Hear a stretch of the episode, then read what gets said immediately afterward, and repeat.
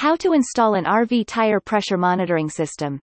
If you've ever been on a long road trip in an RV, you know how important it is to keep an eye on your tire pressure. After all, a flat tire can ruin your whole trip. That's why we've put together this handy guide on how to install an RV tire pressure monitoring system. With this system in place, you can relax and enjoy the ride, knowing that your tires will always be under supervision. RV tires are expensive, and proper maintenance is essential to keeping them in good condition.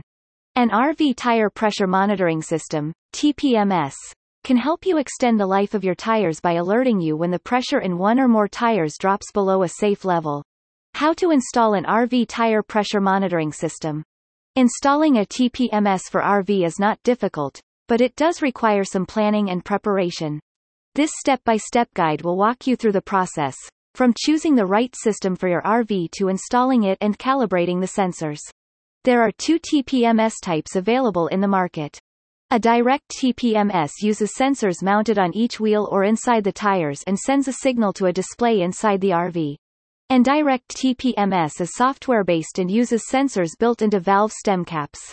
You can only work with the indirect or cap-based system for a DIY installation. Choose a TPMS from a reputed company. Image credit. TireMinder. YouTube what you need. Collect the following tools and accessories before starting the installation. An RV TPMS kit. Screwdriver. Screws. It's a relatively easy task that can be completed in a few hours. Follow the steps below to ensure a successful installation. Getting ready for the installation. Before starting the installation, you need to complete some preparatory tasks. Be sure about how many sensors you need. A vehicle may require 4 to 6 sensors depending on the make and model.